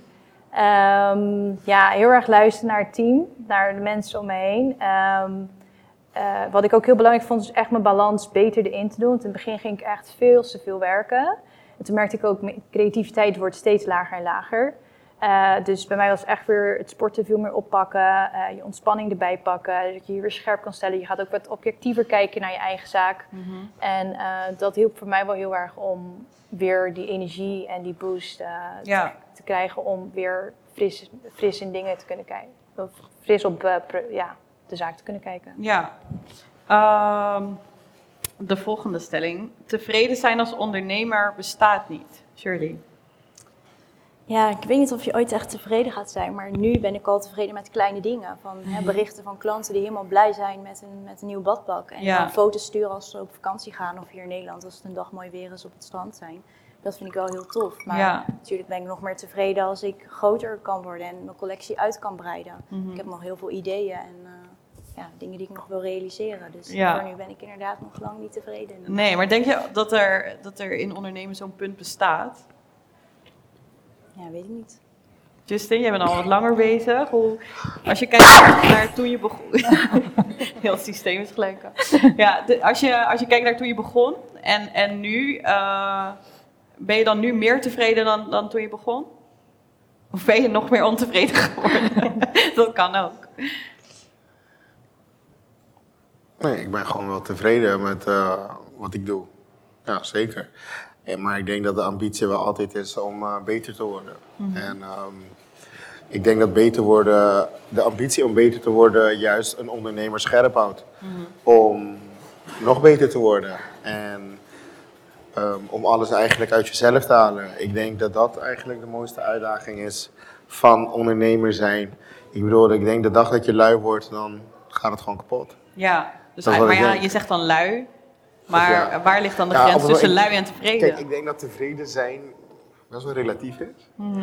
En ehm, ze zeggen altijd nou, in het ondernemerschap van ja, ehm, je om comfort, als, je, als je jezelf comfortabel gaat voelen, kan ze voor- en zijn nadelen hebben. Nou, maar ik denk op een gegeven moment als je alles, nou, alles hebt bereikt, nou, wat is alles bereiken? Ik denk dat je gewoon bepaalde financiële ehm, vrijheid hebt. Dat je dan zou zeggen van oké, het is oké, het is goed zo. Ja, dat je dan misschien eventjes... dat je wel terug. door blijft gaan, maar ja, maar dan misschien op een ander niveau. Ja. Of, eh, ja, Oké. ik denk dat dat het een beetje is. En eh, Denise, je had het net al eventjes erover dat je zei van als ik heel veel aan het werk ben, dan eh, gaat mijn creativiteit naar beneden. Hoe zorg je er dan eh, voor dat je continu nieuwe ideeën blijft krijgen op de, op de lange termijn? Want het kan natuurlijk eventjes zijn dat je druk bent, Mhm. maar je wil continu die nieuwe ideeën blijven krijgen. Hoe, wat voor routines of tools heb je daarvoor? Ehm, ja, het, creatieve proces gaat het hele jaar wel door, omdat we natuurlijk, ja, inmiddels ben ik weer wel goed in marketing geworden. Maar, ehm, dus je bent daar altijd mee bezig met het, ehm, eh, ja, het is eigenlijk een soort stappenplan, altijd een concept, het eh, uitdenken, nou, dan ga je het visualiseren, het ontwerp komt erbij eh, en dan heb je, ja, het gaat het helemaal vormgeven. Ja. En ehm, ja, ik merk wel dat ik steeds beter word in het managen van, oké, nu creatief zijn en nu echt bezig zijn met operatieve dingen. Ehm, maar als ik echt moet zeggen van waar dat nou, ja, het is, het is een soort, ik kan ook sowieso nooit creativiteit heel erg goed uitleggen. Dat vind ik heel lastig. Eh, voor mij is het een soort van iets heel normaals, maar ja, ik kan dat altijd heel slecht plaatsen. Dus ik weet ook niet of ik dat nu goed ga uitleggen. Heb jij, heb jij daar een idee over? Want jij hebt natuurlijk ook een, een bikini badpakkenlijn, daar moet je ook zelf over nadenken. Hoe, Ja. hoe werkt dat voor jou? Ja, kijk, soms als je het blokt van nu ga ik echt even middag weer zitten en eh, dingen uitdenken, ideeën voor een volgende collectie, dan komt er niks uit je. Dus Nee. je kan dat plannen wat je wilt, maar soms gebeurt dat als je onder de douche staat of in de auto zit. Of Ja. eh, eventjes ergens loopt of wat Denise ook zei, als je op citytour bent of in het buitenland, dat je opeens dingen ziet van oh ja, hier kan ik iets mee. Eh, maar ik vind dat vooral heel lastig, omdat ik natuurlijk gewoon fulltime werk. En dan ben Ja. ik eigenlijk gewoon leeg, zeg maar, na een dag werken of een Ja. week werken. En dan als ik dan een keer een momentje heb dat ik vrij ben, dan zou dat eruit moeten komen, maar Ja. dan komt het niet. Dus eigenlijk moet je dat ook maar gewoon nemen met wanneer het komt. Ja, dus jij laat het gewoon zoals het is en je hebt zoiets Ja. als het komt, dan komt het. En Natuurlijk anders heb je wel deadlines hè, waar je rekening mee Ja. hou- houden van ik moet voor een bepaalde tijd wel weer iets hebben neergezet. Mhm. Eh, maar je moet niet te veel dwingen, want dan komt het. Nee, Ja, komt het dus creativiteit kan je niet forceren. Nee. nee. Eh, hoe zorg je ervoor dat je successen ook viert? Want dat is, eh, ik vind dat voor mezelf heel lastig, omdat ik altijd op doorgaan ben en denk, oké, ja, leuk dat dit gelukt is, maar we moeten weer door. Eh, Justin, hoe doe jij dat? Ehm, ja, ik eh, vind dat best wel moeilijk. ja. En ik denk dat mijn moeder me vaak herinnert van... Hey Jus, je moet ook leren om trots op jezelf te zijn. En ehm, ja, vaak als het ene project klaar is, dan staat de volgende alweer in startblokken. En ik denk dat wij als ondernemers, wij als ondernemer misschien vaker moeten stilstaan van... Ja, je oké, leeft wat meer in de toekomst of zo, Ja. hè? je je bent altijd bezig met wat, met wat hierna, wat Mhm. hierna, wat kunnen we Ja. nog erbij gaan doen. En Klopt. Dus terugkijken doe je eigenlijk alleen als je... Als het slecht is gegaan. nou, het is, bij mij is het meer dat ik... Wij kijken eigenlijk per maand van, oké, hoe hebben we daar dingen aangepakt? Wat is succesvol geweest? Dat herhalen we, dat concept. En dat gooien we dan weer een ander shootje over. En alles wat eh, niet goed gaat, dat eh, ja, elimineer je soort van. Dus, maar dat zie, ik zie dat niet echt als een soort succesvier. Het is meer een soort leerproces van hoe kunnen we nog beter de klant Maar is dat dan verstaan. belangrijk? Vind jij dat belangrijk om daar wel even iets mee te doen of bij stil te staan? Of, Wat, eh, wat veel? Hm? Wat wordt belangrijk? Nou, om een Succes dus te vieren, vieren, ja. moet je daar dus eigenlijk wel bij stil gaan staan. En wat is het doel daar dan van als je daarbij stilstaat? Ja, het is niet dat ik dat echt nodig heb. Het is meer wat hij ook zegt, dat als je moeder of een goede vriendin of zo zegt van ja, maar je mag eigenlijk best wel trots zijn op wat je tot nu toe al hebt Mm, neergezet of hebt bereikt. Dat je dan denkt, oh ja, misschien Ja. is dat inderdaad ook wel zo, maar zelf zie je dat niet. Nee. Dus ja, je staat er inderdaad te weinig bij stil. Ja. Ja. Maar met een team kan het wel weer leuk zijn als je zegt van nou, we doen een bepaald target aan het einde van de maand of van het jaar. Nou, als we dat target halen, dan gaan we dit doen of zo. Ja. En dan heb je wel een soort van dat je met elkaar het viert. Maar echt persoonlijk, ja, ik ben zelf daar een beetje te nuchter voor. Ik heb altijd zo dat ik denk van nou, leuk, volgende, weet je wel. ja. En terwijl andere mensen dan misschien denken, zo, ik vind dat echt... eh, Maar hoort dat dan misschien ook bij ondernemers zijn? Want ik bedoel, aangezien we het allemaal wel herkennen en hebben. Misschien hebben wij toevallig alle drie. nou ja, kijk, wat ik zeg is, vaak een ondernemer die is gewoon bezig met het, met het volgende. Ja. En ehm, je hebt natuurlijk wat gedaan om een bepaalde. ehm, nou, je hebt natuurlijk een visie gehad. Nou, Mhm. je hebt die visie uitgewerkt. Nou, het is gelukt. Oké, top. En nu gaan we verder. Ja, Snap je? Het is niet van, oké, yes, oh, laten we vieren champagne erbij. eh. nee. ja, het is meer gewoon, oké, dat doen alleen het, het rappers is gelukt. eigenlijk. Ja, Ja. die scoren een hit en die gaan zuipen. Ja. Oké, eh, nou ja, jij zei het net ook al, of jullie zeiden het ook al, mijn volgende stelling is, als ondernemer leef je in je hoofd altijd in de toekomst. Ja. Dus dat kunnen we wel eh beamen eigenlijk, toch Ja. allemaal, dat dat zo is. Maar ehm, ja, hoe vaak denk je daar dan aan en hoe gaat dat denkproces? Want voor mezelf merk dat ik dat soms best wel lastig vind, omdat eh, als je in de toekomst leeft in je hoofd, ben je ook best wel afwezig in het hier nu, zeg maar. Dus hoe, hoe gaan jullie daarmee om, Denise? Ja, ik denk als je net start dat je nog sowieso best wel zoekende bent. Wat is je koers? Waar wil je heen? Welke doelgroep past goed bij je? Welke niet? Eh, sommige mensen hebben dat heel duidelijk van tevoren. En eh, weet je, die weten precies van oké, ik ben heel erg dit of ben heel erg dat. Ja, Eh, bij mij was het ook wel echt een beetje zoeken van hoe gaat dit concept ontvangen worden in de maatschappij. Wie, wie ja, misschien lig ik er binnen een half jaar uit, misschien ook niet. Ehm, maar uiteindelijk werd er bij mij wel leuk op gereageerd. En ehm, ja, merkte je ook dat de doelgroep die je zeg maar niet per se 100% voor ogen had, er ook bij was. Eh, betrokken die het ook heel leuk vond. Dus ehm, ja, ik denk dat dat eh, wel zorgt voor een ja, alomvattend iets. En verder, ehm, ja. hoe gaat het bij jou, Just? Dus dat je zeg maar echt in, in, ja, naast dat je in de toekomst leeft in je hoofd ook hier blijft? Hoe maak jij die schakeling continu? Mm, nou ja, kijk, als ik kijk naar wat ik doe, is. nou, ik heb natuurlijk horeca, maar mijn concept is. Nou, ik kom, kom natuurlijk uit Curaçao. Dus ehm, we zijn een van de weinige restaurants die op het niveau koken, die wij koken. En dan ook nog soulfood, ook nog uit Curaçao. Weet je, we hebben een sommelier in huis. Ehm, dus wat ik eigenlijk ben gaan doen, is ik dacht van oké, hoe kan ik eh, wat ik doe, en dan nog meer en nog groter, maar dan ook in andere concepten doen. Dus ehm, dat, dat heeft ervoor gezorgd, nou bijvoorbeeld Mondi in Amsterdam, dat is een hele andere soort zaak dan Just. Ja, Ehm, en dat zorgt ervoor dat ik elke keer terug kan gaan van oké, dit is de basis, oké, daar wil ik naartoe. Dit is de basis, ja, daar wil ik naartoe. Ja. Ehm, Dus eigenlijk kom ik altijd terug. Bij de vanuit- basis. Juist bij de basis. En vanuit de basis ga ik weer groeien. oh ja. Ja. Ja, herken jij dat ook? Nou, ik ben nu wel heel erg bezig een beetje in het hier en nu. Want ik ben natuurlijk vorig jaar ja, heb ik mijn eerste collectie gelanceerd. Mhm. Dat was eigenlijk precies toen corona begon. Ehm, en mijn fabrikanten, ik heb er één in Bali en één in Brazilië, daar ging het allemaal op slot. Ja. Dus mijn leveringen kwamen echt super laat. Ja. Het was eind augustus, ja, dan was hier de zomer voorbij. En niemand kwam meer op vakantie. Dus dat was best wel lastig Ja. om ze alsnog zeg maar, aan de vrouw te brengen. Ja, Ehm, dus nu voor de tweede collectie dit jaar heb ik puur echt gekeken van nou, wat liep er vorig jaar goed. Die ga ik dan in een nieuw kleurtje maken, omdat ik gewoon weinig middelen heb om weer een Mhm. hele grote nieuwe collectie te doen. En eigenlijk ben ik dat beetje bij beetje weer aan het uitbouwen voor volgend jaar. Ja. Omdat, hè, het liefst had ik vorig jaar alles helemaal uitverkocht en dat je dan weer helemaal eh, verder kon en nieuwe Mhm. dingen kon uitbrengen. En dat kan nu voor mij helaas nog Nee. niet. Dus, ehm, ja dus dat is echt- ook weer gewoon een strategische eh, kijk eigenlijk. Ja. Ehm, ja, hoe ziet jullie bedrijf er over vijf jaar uit, Denise? In je hoofd in ieder geval, hè?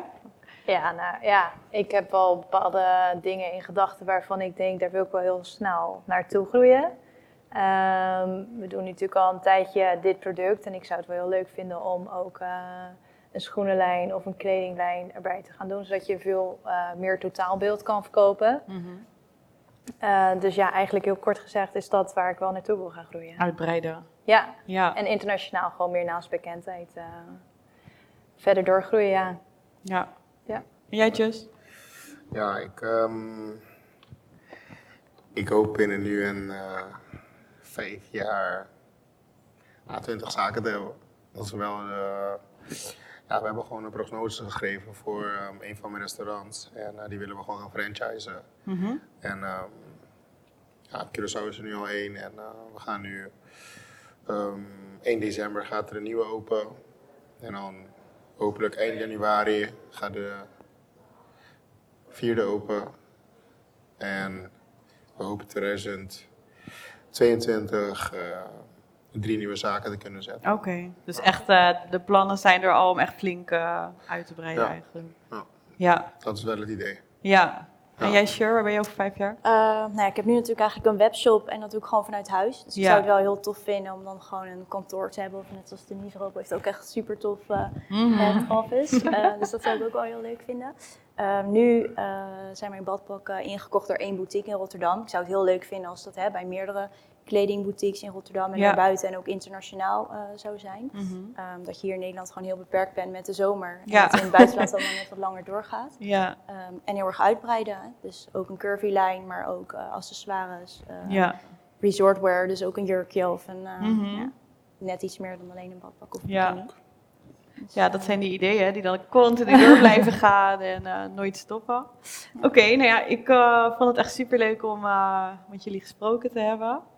En eh, ik weet niet of jullie zelf nog toevoeging hebben of dingen die, die je mee zou willen geven aan eh, jonge startende ondernemers als tip. De belangrijkste les voor jezelf bijvoorbeeld. Geloof in jezelf. Ja, volg gewoon je passie. Ja. Geef gewoon nooit op. Dat ook, ja. Ja. Dat zou ik- En discipline. Discipline. Ja. En hard werken. Ja. Consistentie. ja. Dan kunnen we doorgaan. Maar ik denk, geloof in jezelf en geef gewoon nooit op. Ik denk dat dat wel heel belangrijk is. ja. En eh, jouw wereld is jouw wereld, toch? Ja. Ja. Alright. Zijn er vanuit de zaal nog eh, vragen of mensen die iets eh, willen weten van een van de gasten? Nee? Oh, wat ik doe. Ja, dat is ook wel leuk. ja. Eh, nee, ik eh, ben eh, dit jaar gestart met mijn bedrijf Fast Life Agency. En ehm, daar ben ik eigenlijk begonnen omdat ik heb drie jaar bij de radio gewerkt, bij Phonics, eh, vast in dienst. En vorig jaar bij Trifecta, het muzieklabel van Ali B. En ehm, dit jaar, eh, nou ja, ik, ik had op een gegeven moment zoiets van, nou ik wil gewoon niet meer voor een baas werken. Ik word toch nooit gewaardeerd. En dat was eigenlijk een beetje een soort woedeaanval is ontstaan. En eh, toen eh, vanuit daar dacht ik, nou ja, ik ga zelf de muziek in. En ik ga het voor mezelf doen. En maar, nou ja, vooral dus eerlijkheid en oprechtheid. Omdat er gewoon heel veel contracten en dingen worden gesloten met artiesten die echt niet zo heel erg oprecht zijn. Ehm, en dat wilde ik anders doen. Dus daar ben ik echt mee begonnen. Ehm, en nu doe ik daarnaast ehm, ook nog freelance bij Phonics. Ik ben eh, eh, ook maatschappelijk betrokken bij een stichting Street Pro in Amsterdam. Eh, waar ik ehm, nou ja, jongeren die ehm, ja, eigenlijk om wat voor reden dan ook eh, niet meer op school zitten, ja, lesgeef. Maar daarnaast ben ik ook bezig met de stichting verder uitbouwen. Ehm, nou ja, dus, en, en dat combineer ik ook allemaal met elkaar. Dus eh, nou ja, artiesten of de, mijn netwerk die ik op heb gedaan bij Phonics of in de muziek zien, dat zijn natuurlijk ook wel weer inspiratiebronnen voor jongeren. Omdat dat zijn wel vaak de mensen waar ze iets van aannemen. En eh, die probeer ik dan ook weer in te zetten voor het maatschappelijke. Uh, nou ja, Phonics, zo komt het allemaal een beetje rond. En ehm, ja, dat, uh, dat gewoon heel hard werken. Ik ben echt zeven dagen per week aan het werk nu. Dus hopen dat je op een gegeven moment wat meer onderscheid erin kan maken. En wat meer dingen, inkomsten van echt van je eigen bedrijf hebt. En door blijven gaan. Verder nog vragen? Ja, oh. Oh, zal ik even naar je toe of ga je harder praten? Of wil je hierin? Kijk zo'n bedraad. Nou, in jullie zoektocht zeg maar naar onderneming, hebben jullie allemaal wel bijvoorbeeld een uh, daling gehad? Dat jullie iets hebben gedaan waar jullie dachten van, oh, dit gaat helemaal fout nu. En hoe zijn jullie daar bijvoorbeeld uitgekomen? Want jullie zijn nu blijkbaar best wel ver gekomen in jullie onderneming. Maar daar naartoe is er ooit iets fout gegaan. Waardoor jullie dachten, oké, dit gaat niet goed komen. En wat hebben jullie er toen aan gedaan, waardoor het nu al goed is gekomen? Uh, nou ja, begin ik anders wel eventjes. Nou, ik heb de afgelopen maanden, denk ik, elke maand dat gevoel gehad. ik heb elke maand eh, gedacht van, eh, waar ging ik dit ook weer doen? En eh, wil ik dit eigenlijk wel? En echt vaak jankend aan tafel gezeten overal. Maar eh, ja, uiteindelijk is het toch die passie waardoor je toch weer door gaat zetten. En eh, ja, ik denk ook wel gewoon een mindset dat als je aan iets begint, dat je het ook afmaakt. Zo ben ik ook opgevoed. Dat is ook gewoon, dat zit in mij. En je stopt gewoon niet zomaar. En eh, nou ja, ik denk als ondernemer ga je ook altijd weer naar wegen zoeken hoe het wel kan werken. Ja. En Voor jullie? Ja, ik herken me daar heel erg in. Zeker. Nou ja, ehm, ik heb een hele goede vriend, corona. is nog steeds mijn beste vriend. nou ja, ik denk dat eh, ik- was op Curaçao met ehm, mijn kookboek. En werd gebeld door personeel van, nou, we moeten dicht. Dus ik eh, kwam een paar dagen later aan met het laatste vliegtuig uit Curaçao. En toen kreeg ik wel even het besefmomentje van, oké, wat gaan we doen?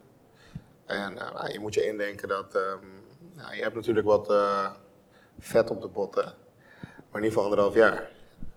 En toen had ik wel even het momentje van, oké, hoe ga ik dit oppakken?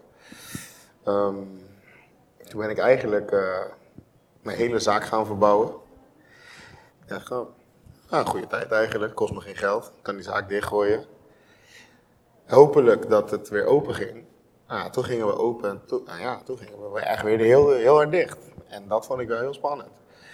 Maar ehm, net ook wat Vel zei, weet je, gewoon die creativiteit, je. En ehm, ik denk wat het belangrijkste is, en we wonen best wel in een maatschappij waar we te ver van onszelf afstaan. En ehm, op het moment dat je heel eh, dicht bij jezelf staat en meer eh, naar je onder, onderbuikgevoel luistert, krijg je wel vaak de juiste antwoorden wat je moet doen. En dat heeft me eigenlijk ook wel geholpen om de corona door te komen en te zorgen dat, ja, dat we gewoon goed eruit zijn gekomen. Ja, maar ik vond het wel heel spannend. Nog even snel een vraag voor jou gelijk, hè. Je hebt restaurants, moet je bij jou met corona check app komen? Of kan je gewoon komen eten? Gaan we, gaan we echt die discussie voeren hier? Gaan we dat echt doen? Ehm, ja, iedereen bij mij is welkom. Ik sluit niemand uit. Dus ik, zou iedereen, ik wil iedereen gewoon verwelkomen. dat is mooi om te horen. Alsjeblieft. En, en Denise, hoe zit het met jou? Met je, heb je ooit een down gehad waardoor je toch weer uh, teruggevochten hebt en nu ben waar je nu bent? Bij mij was het ook wel eigenlijk vorig jaar het, eh, eh, het zwaarst. Omdat ik echt eh, vorig jaar wilde gaan starten met een team. In plaats van, ik heb het echt lang alleen gedaan en toen met een team. En dan ga je echt met je kosten natuurlijk enorm omhoog. Eh, en de omzet die bleef, ja, die ging ook wel mee, maar niet zo hard als dat we hadden begroot voor dat jaar. Dus dan heb je wel dat je denkt, oké, nou een maand, nog een maand, nog een maand. Op een gegeven moment denk je, ja, ik hoop toch wel dat het gaat veranderen. Ik bedoel, eh, weet je, de lockdown was niet alleen in Nederland, was in Duitsland, Oostenrijk, eh, in heel Europa. En daar zitten ook onze klanten allemaal. Het is ook niet dat ik denk, nou, ik ga me even focussen op een ander, ander land. Heel de wereld had ermee te maken. Dus dat had ik wel dat ik dacht van, ja, hoe, hoe ga ik dit doen? Stel, dit blijft bijvoorbeeld vijf jaar aan. Ja, dan gaan we wel even een andere productgroep ehm, ja, Verzinnen. ja, verzinnen die we erbij gaan halen. Maar toen dacht ik ook van ja, hoe gaan we dat dan weer doen? Want we kunnen niet echt reizen. Nou, voor productie moet je altijd vaak wel reizen. Dus dat werd ook weer heel lastig. Dus toen had ik wel dat ik dacht, ik sta wel een beetje met mijn rug tegen de muur aan eh, qua vrijheid in opties. En ehm, ja, ik heb eigenlijk nooit verder over denken als dat, omdat het bij ons weer de andere kant op groeide. Dus ik kan eigenlijk niet helemaal antwoord geven op jouw vraag dat het helemaal finaal fout ging. Want dan had ik waarschijnlijk ja, een hele andere stap of richting gedaan. Of misschien mezelf gaan eh verhuren als, ehm, I don't know, iets in, in design of marketing of wat dan ook. Ehm, dus ja tot, die, ja, tot die stap ben ik eigenlijk gekomen. En toen draaide alles weer bij en dan ging alles weer open. En eh, zijn we weer gaan, ja, eigenlijk heel hard gaan groeien. Ik denk wel dat corona het beste is wat me ooit is overkomen. Nou, naast dat er heel veel onzekerheden waren, denk ik wel dat het heel goed voor mij was. Persoonlijk. Dat je Ook op zakelijk gebied. Omdat, ehm, ja, ik heb toevallig eh, laatst ook een boek gekregen van mijn moeder. En eh, dat boek zegt, nou net als Facebook, weet je, de grootste ondernemingen die beginnen in de crisis. ja. Ja. Ja, want dan word je creatief natuurlijk. Ja. Ja. En dan leer je. Ja. Ja. Dus dat vond ik wel een mooi boek om te lezen. Ja. En ehm, juist in de crisis, als je, het- als je het boek leest, ga je ook begrijpen waarom een crisis juist goed is om te gaan ondernemen. Omdat ehm, in een crisis zijn er juist heel veel mogelijkheden. Omdat heel veel grote jongens komen om te vallen. En uh, één is dood, is de ander zijn brood. Ja. ja. Dat is het ook wel Het is weer. wat het is. Ja. Ja, het is wat het is. Zijn er verder nog Ik had vragen? trouwens nog wel één vraag. Oh, jee. Kom Aan er mij? eens even bij zitten, joh. Aan mij? nog één vraag, nog één vraag van Shirley. Eh, je verkoopt bikinis, is dat bij jou seizoensgebonden of je het heel het jaar gewoon even goed? Want in de winter wordt het ook veel Nee, verkocht. ja, het is natuurlijk wel echt een zomerproduct. En eh, ja, in Nederland hebben we helaas niet het hele jaar door mooi weer. Dus ik ben wel echt gebonden aan eh, ja, de zomer. En nu was dit jaar ook niet echt een hele mooie zomer hier. Dus dat hielp er ook niet echt bij. Dus ik ben bijvoorbeeld wel aan het nadenken van wat kan ik in de winter gaan doen? Bikinis. Buitenom bikinis. Bikinis. Bikinis. Winter bikinis. Misschien bikinis verkopen op Curaçao, dat kan ook. Brainstormen.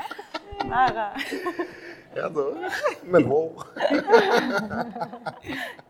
Ik ben wel, wel klaar met mijn vragen. Ik weet niet of je anders wel wil vragen. God. Eigenlijk ja, voor jullie allemaal, maar vooral voor degenen die al wat eh, gevorderd zijn in jullie onderneming. Ehm, is het een vraag of een stelling, maar kan, je een onderneming laten groeien zonder dat je een team om je heen hebt? En kan je een onderneming laten groeien zonder dat je een team en als je een team eh, zou bouwen, welke personen zijn dan echt eh, het meest belangrijke in die team? Is het een financiële van adviseur? onderneming afhangt. Eh, Het ligt eraan wat je doet. Want als je een ZZP'er bent, ben je ook ondernemer. En ehm, ja, vaak hebben ZZP'ers niet echt een team, maar zijn ze hun eigen team. Dus ik denk dat het een klein beetje... Maar kan je het laten groeien? Want dat is eigenlijk de vraag. Kan je je onderneming groot laten worden zonder dat je een team van mensen om je heen hebt? ik denk Of- wel als je de slimme dingen ook doet. Ja, nou ja, kijk, ik, ik ben nog niet zo lang bezig, maar ik heb wel al gelijk, en daar ben ik ook wel eh blessed mee. Maar ik, eh, ik heb wel een team al om me heen. En eh, Justin die zei het ook net, je, je kan eigenlijk het beste kijken naar dingen die je niet leuk vindt, waar je echt tegenop kijkt of waar je gewoon niet goed in bent, daar ook eerlijk eh, over zijn naar jezelf toe. Kijk, ik ben bijvoorbeeld eh, financieel ik ben gewoon heel creatief, maar financieel, dat, ik krijg daar een beetje storing van, zeg maar, in mijn hoofd. Dus ik heb Shannon. Hij is mijn boekhouder. Dus nou ja, met hem bespreek ik al het financiële en eh, dat ontlast mij, waardoor ik weer door kan gaan en waardoor ik ook creatiever eh, word. En ehm, nou ja, daarnaast heb ik ook een vriendin, die zit daar zo. En zij heeft ook aangeboden om mij te helpen. En dat we dus samen gaan kijken hoe we dit kunnen doen. En dan kijken we ook samen waar, waar het naartoe gaat. Dus ehm, ja, soms is het ook gewoon kijken wie heb je in je omgeving. Wie zou met jou eh, mee willen groeien. Wetende ook dat het misschien nog niet heel veel geld gaat opleveren. Maar er wel in gelooft. Want die mogelijkheden die, die zijn er altijd. Denk ik. Ja, En dan kan je ook sneller weer groeien, want dan gaan er heel veel eh, bepaalde lasten gaan van je schouders, waardoor je weer sneller door kan. Ik denk ook het belangrijkste is vooral ehm, als je bijvoorbeeld alleen bent. Ehm, kijk, op een gegeven moment, nou, je bent goed in wat je doet, je krijgt steeds meer klanten, je krijgt steeds meer aanvraag. Maar op een gegeven moment kan het niet meer. Het is klaar. Je een soort plafond. Ja, dus je, je bereikt je plafond. Je Ja. kan niet 24-7 aanstaan. Dat, dat gaat gewoon niet. En dan moet je voor jezelf keuzes gaan maken van ga ik iemand erbij nemen ehm, om misschien, ehm, nou, het zal je geld kosten om die persoon te betalen. Weet je, misschien heb jij een bepaalde werkwijze of, eh, en die wil je die persoon aanleren zodat die persoon jou kan helpen, zodat je meer klussen kan aannemen. Dus ik denk dat het een combinatie is van vertrouwen ehm, ehm, en Investeren dus ook. investeren. Ja. Kan denk- En ook loslaten. met stagiaires werken. Ja. Volgens mij Ja. doe jij dat Ja, ook, toch? ja.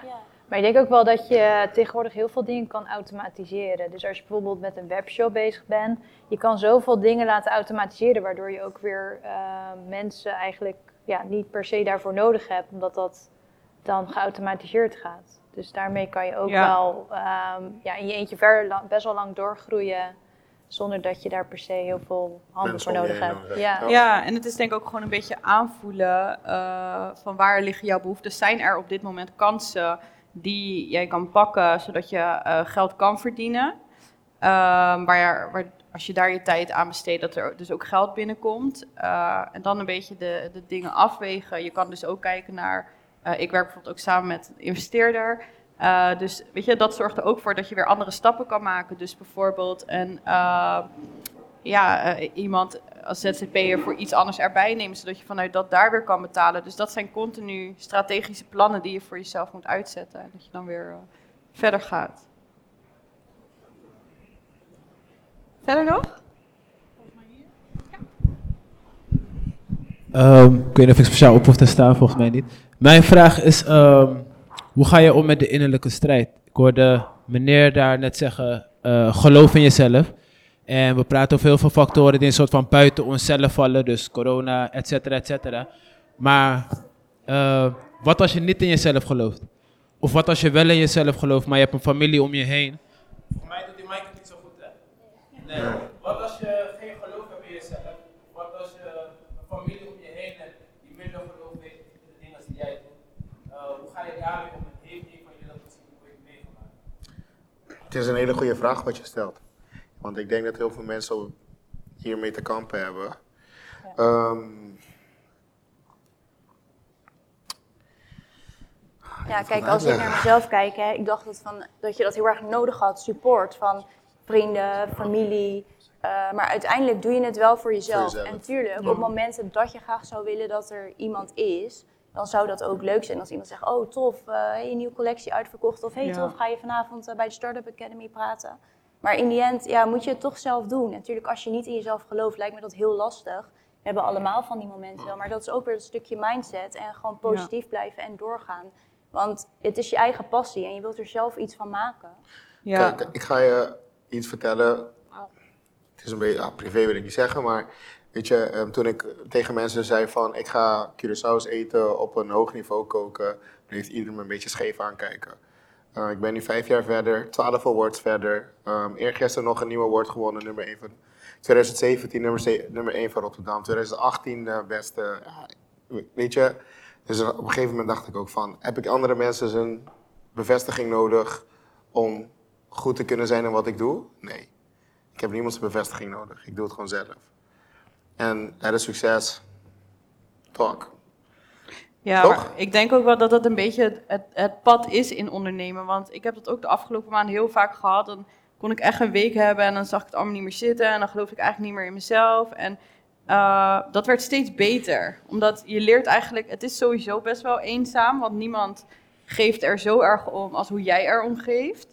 Ehm, maar ja, je leert soort van steeds beter met jezelf te praten of zo. Dus soms heb ik nog steeds, eh, dat is niet dat ik schizofreen ben geworden, maar het is meer, het is, het, het is meer, eh, ja, dat je, eh, het wordt steeds makkelijker. Dus nu heb ik nog steeds wel eens dagen, dan, dan word ik wakker en dan denk ik, oh nou, het gaat echt, ik, ik kan het, volgens mij kan ik het niet meer en ik, ik ben het verloren. En dan, dan ga ik zeg maar tegen mezelf praten van, zit je nou te lullen, doe normaal. Weet je wel, dus het is een beetje schizofrenie, maar in de gezonde vorm. Nee, maar ik snap precies wat je bedoelt, man. Er zijn, eh, ah, gewoon focus op jezelf. Ik denk Ja. dat dat het belangrijkste is. Weet je, wat ik net ook zei, weet je, ga gewoon in het dieptepunt van jezelf en vanuit daar, ja, gevoel. Ja. Nee, Thijs, ik wou het gewoon even, we horen natuurlijk succesverhalen soort van, maar ik weet dat er heel veel aan de andere kant gebeurt. Ja. Belangrijk is dat het tegen je duidelijk Tuurlijk. En- Zeker. en Dat is ook iets waar je eh, bewust van moet zijn als je eraan begint. Dat het inderdaad, want dat is natuurlijk wel een beetje het beeld wat gecreëerd wordt. Weet je, zeker als je kijkt onder jongeren, door bijvoorbeeld bepaalde rappers of eh, YouTubers of influencers die echt laten zien van kijk eens eh, wat ik allemaal heb en ik heb het allemaal bereikt en financieel onafhankelijk, yeah. Maar dat is het zeg maar niet. Dat is, dat is misschien over zoveel jaar en dat is ook wel goed om te beseffen. En ik had dat ook wel in het begin hoor, dat ik echt dacht, yo, ik heb me ingeschreven bij de KVK, ik ben het, maar zo werkt het niet, zeg maar. Je moet Nee, maar echt, eh, kijk, weet je, eh, mensen denken ook, ja, Just, je bent eh, vijf zaken verder. ja, Maar ja, als ik allemaal geld nog investeer, dan, dan ja, heb ik geen geld. Dus ja, ik heb vijf zaken verder, maar dat betekent niet dat ik geld heb. Of eh, ehm, ja, dat je financieel onafhankelijk bent. juist. Ehm, ja. En uiteindelijk denk ik dat je eigenlijk altijd wel afhankelijk blijft. ja, tuurlijk. Want je bent altijd nog afhankelijk van of mensen jouw product kopen of weet je wel. Of ja. Dus wat is eigenlijk onafhankelijk zijn ook? Ik denk dat je er zelf voor moet zorgen. Ja, en dat is ondernemen. ja, Ja. ja. ja. Zijn er verder nog vragen? Dan wil je vragen aan eh, Justin, eh, hoe eh, eh, borg je de kwaliteit van je restaurant als je het verder gaat uitbreiden? Want je hebt natuurlijk de, de Amazon, Jane Oliver, die eh, die is heel ver gekomen met heel veel zaken, maar dat is niet zo goed afgelopen. Hoe eh, sta jij erin? Nee, kijk, eh, Jamie heeft natuurlijk een franchise verkocht. Dat ga ik niet doen. Ehm, eh, wat hij deed is eigenlijk zijn concept verkopen en daar een fee uitpakken. Maar ehm, bijvoorbeeld, eh, wat ik ga doen is, ik probeer wel zo hands-on mogelijk te blijven. En mijn chefs die ik nu heb, die gaan een beetje met mij mee. En ehm, nou, we hebben nu een, productiekeuken ben ik aan het maken. Waardoor ik vanuit mijn productiekeuken mijn restaurants ga bevoorraden. Zodat ik altijd mijn kwaliteit kan waarborgen over de rest van de wereld. Ja. Dus eh, daar zijn we ook mee bezig. ja, dat is ook wel gaaf. Ja, dat is echt leuk. Ja.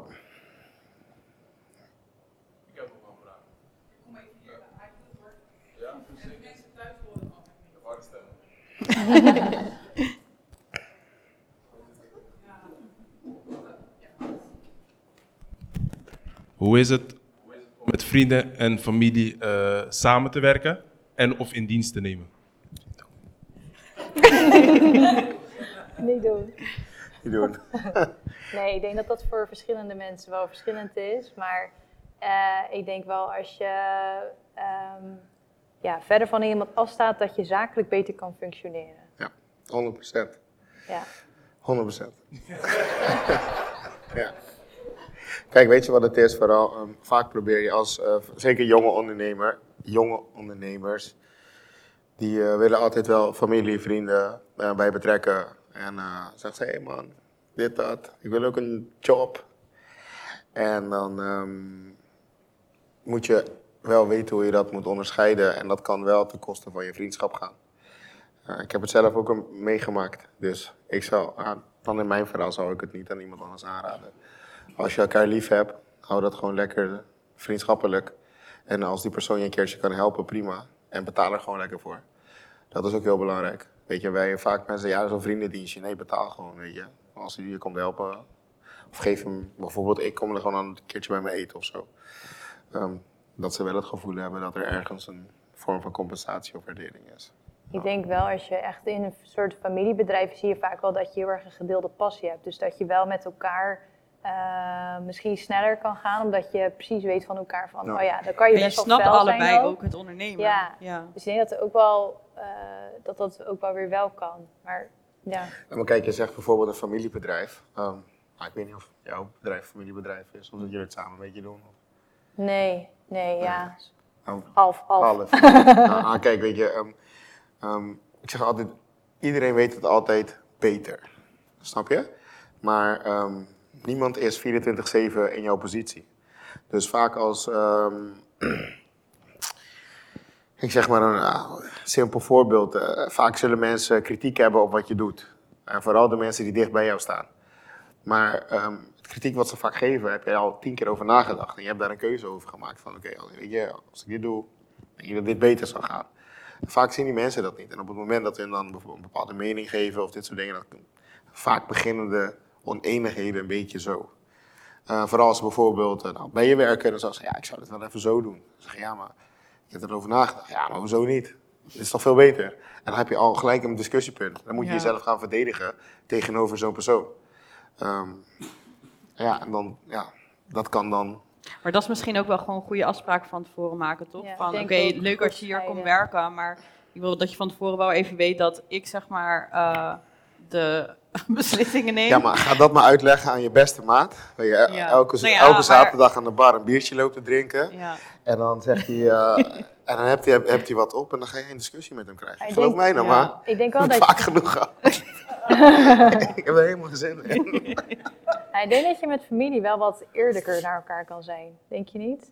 Stel, Ik heb nooit met echt een familie echt samengewerkt. Mijn Oh. familie woont allemaal in Curaçao. Dus. Ja, ja, ja.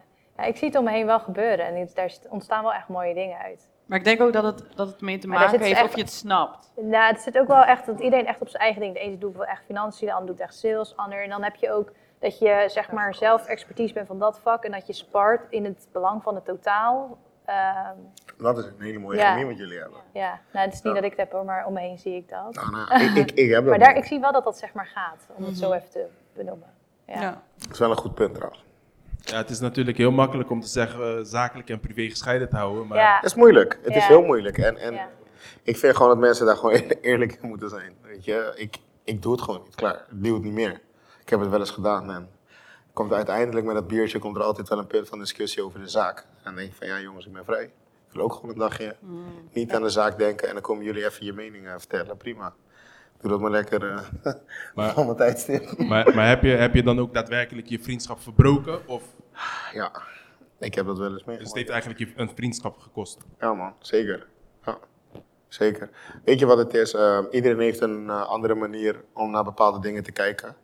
En ehm, ik kan jou niet wijsmaken hoe mijn mening of mijn visie is. En dat is soms moeilijk om te delen. Ehm, en uiteindelijk moet ik eind van de maand eh 80 mans loon betalen en niet jij. Weet je, en als jij denkt dat je dat beter kan, dan mag je maar op mijn stoel komen zitten. hè. En dan gaan we kijken of je dat kan. Maar weet je, dan krijg je dat soort discussies. En dan voelt iedereen zich op zijn pik getrapt. En dan denk je, ja, jij denkt dat je meer bent dan ik. Of weet je, dan krijg je hele nare discussies. En denk je van, nee, helemaal niet zo. Weet je, ik doe dit al langer dan jij. Ik doe dit al. Weet je, ik, sta, ik heb voor hetere vuren gestaan. Dan kom jij me vertellen hoe ik het moet doen. Weet je, krijg je dat soort discussies. En dat, dat, gaat, dat gaat soms helemaal uit de hand. Terwijl je eigenlijk zou moeten nadenken en zeggen van, ja, weet je, fuck it. um, Ik, ik, ik ga er niet meer over hebben, klaar, punt.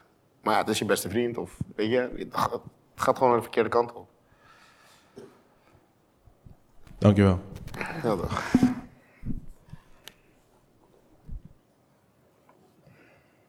Ja, dat was het?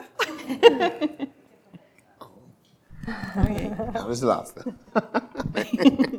Misschien wel de laatste vraag. Ehm, jullie hebben heel veel verteld eh, vanavond. Eh, het was heel leerzaam, in ieder geval eh, voor mij. Ehm, maar ik ben benieuwd, wat hebben jullie nu van vanavond zelf opgestoken? Nou, ik vind het gewoon heel leuk om ook weer hè, de verhalen van anderen te horen. Ik ken Denise natuurlijk wel. Ik heb met haar vorig jaar even een samenwerking gedaan voor haar nieuwe collectie en mijn badkledinglabel. Maar daarna heb ik eigenlijk ook heel weinig gesproken. Dat is toch wel weer even leuk. En ja, het is zijn ook jaren geleden dat ik hem voor het laatst heb gezien en gesproken. Dus toch wel leuk om ja, weer dingen uit te wisselen. En dan hoor je iets van, oh, die zijn daarmee bezig. Oh ja, dan word je er zelf ook weer wat creatiever van. En dat je weer nieuwe ideeën ook krijgt. Of ik hoorde net hier een leuke winter eh, bikini. Nou, brainstormen. Dus ja, zo kan je weer van elkaar leren en elkaar een beetje op weg helpen. Dus dat vind ik altijd wel mooi van dit soort initiatieven. Bikinis. Bikinis, ja. Ja, voor de wintersport. Kunnen ze foto's maken in bikinis Oh ja, op de. Dus, eh, ja. Ja, ik eigenlijk ook. En eh, ik vond eh, eigenlijk allebei de producten vind ik wel lachen. Weet je, een bikini vind ik best wel ehm, een moeilijk product. Omdat je natuurlijk in Nederland woont. Ik denk, als je ergens Caribisch gebied, maar ik vind het wel gaaf. Ja. En ik zie ook steeds meer dat... ehm, nou, ik kom heel vaak op Curaçao natuurlijk. En eh, je ziet echt, iedereen heeft eh, iets van tien verschillende bikinis eh, in een garderobe. Het is niet meer dat vroeger dat je één bikini de hele zomervakantie aantrekt. Ja, dus ik denk dat er wel markt voor is. En ik wil van jou heel graag een mannentas. Ja, dat is toch één ding waar ik niet helemaal over uit ben. We zijn toch wat beter in dames. Ik vind Ja. dat echt moeilijk hoor, voor mannen ontwerpen. Ja. Maar dat komt ook omdat in de... Beetje ja, naar Louis kijken. Een op. beetje naar Louis. Nee, ja, ik weet niet. Ik heb, dat al, ik heb het al een paar keer ge- eh, gehoord. Dat ze dat eh zeiden van, joh, heb je geen mannentas? En eh, we zijn wel bezig met laptoptassen ontwikkelen. Omdat we merken in de zakelijke markt dat daar wel een interessante zakelijke markt voor is. Ja, Ja, mensen bags, weet je, dat ja soort en sommige ook dat het branded eh, leuk is voor, de, ja, voor het personeel. Maar de mannen... Reistassen. Ja, ja, reistassen. Maar ja, ik moet Nee, zeggen, kijk, dit is daar wat je ik- van elkaar ook leert, toch? Dat dit sparren, focus dat ik je me nog weer even niet op. Als het zeg maar wat langer steady is, dan gaan we focussen op echt reistassen. Eh, want een tijdje geleden kwam iemand ook met eh, het idee van doe reiskoffers. Ben ik blij dat ik dat even niet heb gedaan. Dus- ik, ik, ik was heel lang op zoek naar een leren tas die er- er- ergens op mijn, zo'n ding, trolley past. Ja, hè? ja, ja, Zo'n ja. ding wat je zo erop kan schrijven. Oh. Nou, die is weg, maar Oh, die viel er elke keer van af. Ja. Ik kon eigenlijk niks vinden wat ik dacht van, hé, dit past bij mij. Mhm. ik, ben, niet, ik ben geen oude man. Ik ben een beetje jong. ik wil ook een beetje wat trendies hebben. Ja. Weet je, wat gaafs. Gaan jullie anders dadelijk nog even Ja. over Ja, wat het als ik Ja. kost? Lies, heb jij nog iets geleerd van vanavond? Nou, ik vind het altijd wel leuk om je netwerk te vergroten. Dus nu, weet je wel, ik jouw gezicht heb gezien. Als je gezicht hebt bij iemand of bij een bedrijf. Nou, misschien als we een keer iets hebben met een lancering. En jij met je, restaurant in Rotterdam. Dat ik denk, oh ja, dan kan ik daar misschien ooit nog een keer, eh, kunnen we daar eens even over bellen. En dan ben je al zo warm. Dat je veel sneller Ja. dingen voor elkaar krijgt. En ja, met jou hebben we natuurlijk al samengewerkt. Nou, Valerie Dan kun ken je ik mij toevallig een fotoshoot doen. Dus dat, Ja, toch? ja, netwerkwijs vind ik het altijd heel leuk om echt een gezicht bij iemand te hebben. En even net wat meer eh, Ja. achter de schermen mee te krijgen. Ja, en ik denk ook wel gewoon wat je van elkaar eh, vooral mee kan nemen, is dus inderdaad eventjes dat, dat sparren. Ja. Weet je, omdat je allemaal mensen bent die, die verder kijkt dan eh, je neus lang is. En dat je ideeën hebt dat het inderdaad zo gaat een mannentas en uh, bikini Curaçao. En, eh, weet je wel? En zo, dat is natuurlijk wel een beetje wat eh, ondernemers onder elkaar ook wel weer versterkt. Dus ehm, nou ja, vandaar ook dus de Startup eh, Academy om eh, op die manier ook mensen met elkaar te verbinden, verhalen te delen. En eh, ja, ik denk dat het nu wel tijd is om even wat te drinken of zo. Ik sterf van de dorst. Dus, eh, dus eh, dan kunnen we misschien ook nog even eh, zeg maar, met elkaar praten in, in het echt of zo. Ja? Dankjewel.